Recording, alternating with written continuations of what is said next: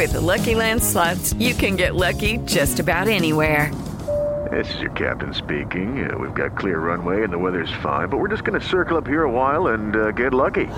No, no, nothing like that. It's just these cash prizes add up quick. So I suggest you sit back, keep your tray table upright, and start getting lucky.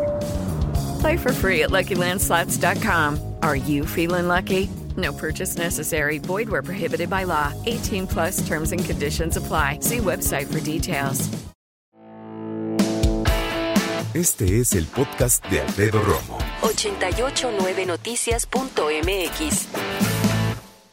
Platicamos acerca de los adolescentes que son agresivos y que con esto suena así como precisamente muy violento, ¿no? Muy agresivo. Decir, no, pero pues como es un chavito, chavita. No, hombre, hay unas situaciones que no te quiero yo platicar. O mejor sí, con Alicia Rábago que está con nosotros esta tarde y es que hay que tratar a estas personitas que están en casa y que se le pone súper alebrestado a papá, a mamá, abuelita, al tío, al abuelito, al otro tío, a la tía, al vecino. Tienen una situación complejísima con su manejo de la agresividad. Y obviamente hay algo ahí. No es cualquier cosa. Alicia Rábago la conoces perfectamente bien, licenciada en pedagogía, tiene posgrados en cuestión de educación y en cuestión de familia, además de ser autora, edúcalos para que los demás los quieran, edúcalos a pesar de sí mismos. Ese es el más reciente y el que viene todavía. Bienvenida, Alicia. ya me estás poniendo a escribir otro, espérate. No, no, tú ap- application porque aprendemos de ti. ¿Cómo le hacemos? ¿Cómo, cómo tomar, fíjate, eh, cómo tomar este tema cuando la situación es, ya han pasado muchos años y de un niño colérico se, uso- se hizo un adolescente agresivo? No es cualquier cosa, ¿eh? No, no, porque estamos hablando desde un agresivo de que sea con gritos y azotes de puertas hasta un agresivo que ya es capaz de a lo mejor sostenerte los, ma- los brazos o darte un empujón. De ir físico. ¿no? Exacto, que pase a físico. Y además, como los chavos de hoy, la verdad es que sí crecen muy rápido. Y bueno, Y mucho. decimos chavos, incluyo niñas y niños, ¿eh? porque la agresividad puede presentarse en niñas y en niños, no nada más en varones. Es cierto. Entonces esto hay que tomarlo en cuenta. Esto sin duda viene de una falta de autoridad que se ha venido presentando a lo largo de los años y que los padres hemos cedido. Porque mucho le echamos la culpa de debe ser la edad que esté así. Ay, es que son sus cambios, dale chance. No, no pelees con él por eso. O sea, mira, que se encierre en su cuarto y luego le caerá el 20. No, no podemos hacer eso porque es eh, irle abriendo la puerta a, pues no hay ningún límite que me diga hasta dónde puedo yo llegar en esta casa. Hay otros que aunque intentes poner límites, los brincan. Entonces, cuando estas cosas se salen de control y, y, por ejemplo, una mamá que tenga un adolescente de 15, 16 años que se haya convertido en un muchacho agresivo, sin duda requiere de ayuda. Y además cuando es una mamá, o sea, es una familia monoparental, nada más está mamá. Exacto. Y a veces incluso es hijo único. O peor tantito es el mayor y entonces también se agarra de encargo al, al hermanito o la hermanita. hermanito, ¿no? sí. Y sabes qué, tristemente cada día es más común verlo. Cada día te encuentras con, con mamás que te tienen miedo a los hijos Sí. o a las hijas, incluso, ¿eh? Y, y no solo agresivos físicamente, sino con amenazas de, pues si no me dejas hacer esto, me voy de la casa. Pues si no, este, yo no te necesito. Y entonces los papás te dicen, no, es que a mí sí me da miedo que se vaya porque está muy peligroso todo, porque de qué va a vivir, Se expone. porque se expone, ¿no? O ya me tocó que algún amigo, su hija, se fuera de su casa y no regresó, y yo no quiero eso para mis Sí, hijos. encima para cómo está la situación afuera, ¿no? Claro, También. no, y no volvió. O sea, entonces imagínate si yo le digo, ah, pues si no te gusta, la puerta está abierta. Ajá. Que eso sería lo que comúnmente otras generaciones eh, contestaban, ¿no?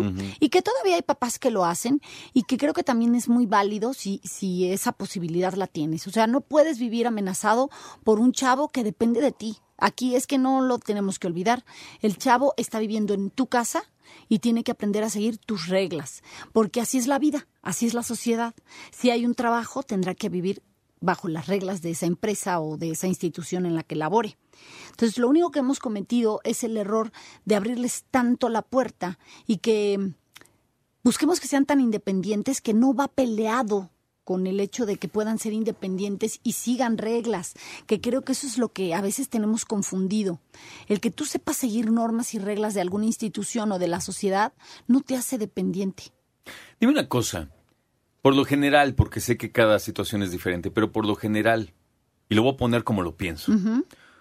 ¿Un adolescente agresivo es resultado de un papá blandengue? No siempre, ¿eh?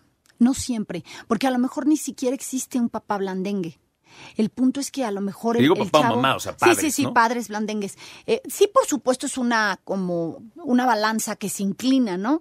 Eh, y lo ves desde que son muy niñitos, o sea, ya ni siquiera tienen que llegar a la adolescencia. Desde muy chiquititos, ahorita ves el quién mandó en, en la decisión, el niño, porque la mamá, hay mamás con las que yo me he topado en las conferencias que el niño de tres le tienen miedo a un niño de tres. Tú imagínate cuando ese chavo llegue a los 11, 12 olvídate. es un dominio y un control total sobre la mamá, pero hasta con, con chantajes y manipulaciones. Y cuestiones físicas. Cuando un niño vive solo con mamá, vamos a ponerlo así, y tiene 12, 13 años, a veces, generalmente, ya está más alto que su mamá. Claro, y, y físicamente no Ya están. empieza a tener más fuerza Sí, que mamá. Y hay mamás que de verdad sí te dicen ya no sé qué hacer con él. Y si es necesario aquí que lo aprendas a reconocer. Si necesitas ayuda de la institución en donde está tu hijo estudiando, porque a lo mejor también lo han visto agresivo ahí, o solo la agresión se presenta en casa. Ah, mira, eso es bueno. Sí, porque hay, hay niños que en, en su círculo se manejan bien, pero como saben que su mamá se los permite o su papá se los permite, ahí es donde expresan más agresividad. Habría en casos particulares como lo que tú mencionas, pues sí, a lo mejor se presentó un problema en casa, eh, una separación, un cambio de país, algún problema que suscite que el niño que no era agresivo se volviera. Pero esto es que es muy evidente cuando no lo era y se vuelve, o un círculo de amigos. ¿Qué detonó la ira de un adolescente en la historia, en la historia de esa vida? Llega el momento que para cuando la mamá, el papá, ambos, la abuelita, el abuelito, quien lo cuida, lo manifiesta y pide ayuda, no quiero decir que es demasiado tarde, porque no, pero sí hay un problema ya bastante grandecito.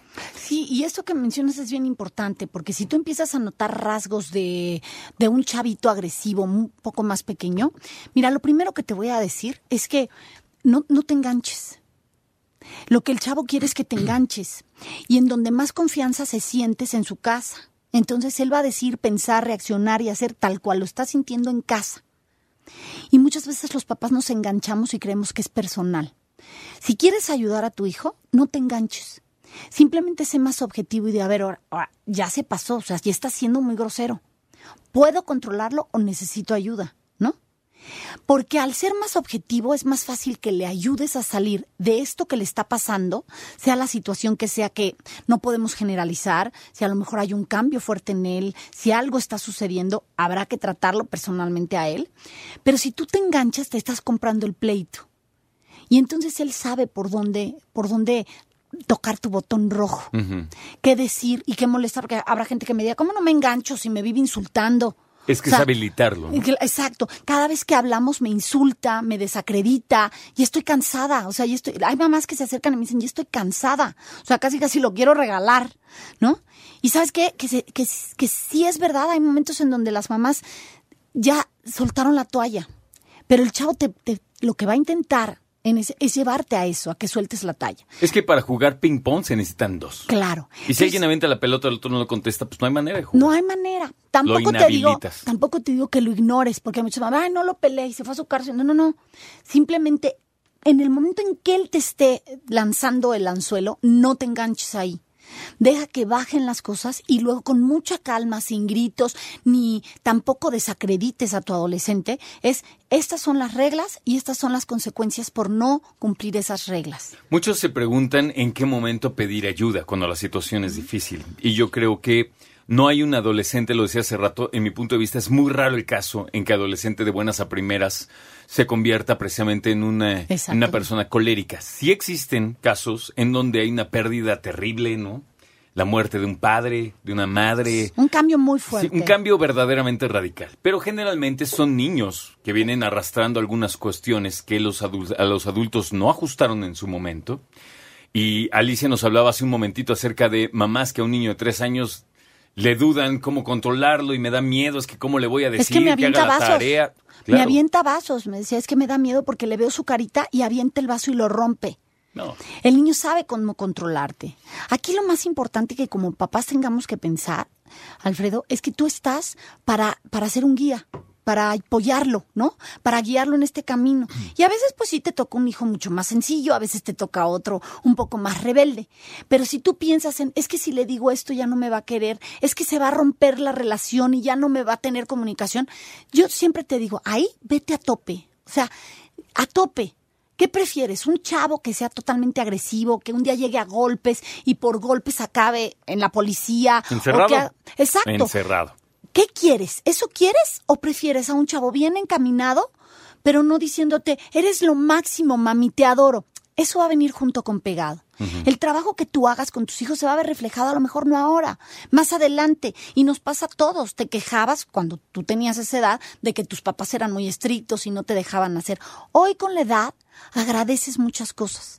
Y tus papás no estaban preocupados por me querrá, no me querrá, estar haciendo lo correcto, no estar haciendo lo correcto.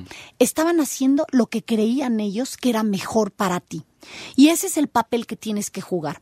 Hacer lo que mejor creas que es para tus hijos. Yo siempre les digo a los papás, el amor es verdadero. No le pienses tanto, actúale. Yo cuando te escucho ahorita hablar acerca de cómo éramos, ¿no? Y ahorita si le rasco, probablemente, no lo puedo asegurar, pero probablemente si le rasco mis redes sociales ya llegó ese mensaje que dice, ay, Romo, a mí me agarraban a cinturonazos, me callaba y salí una persona normal.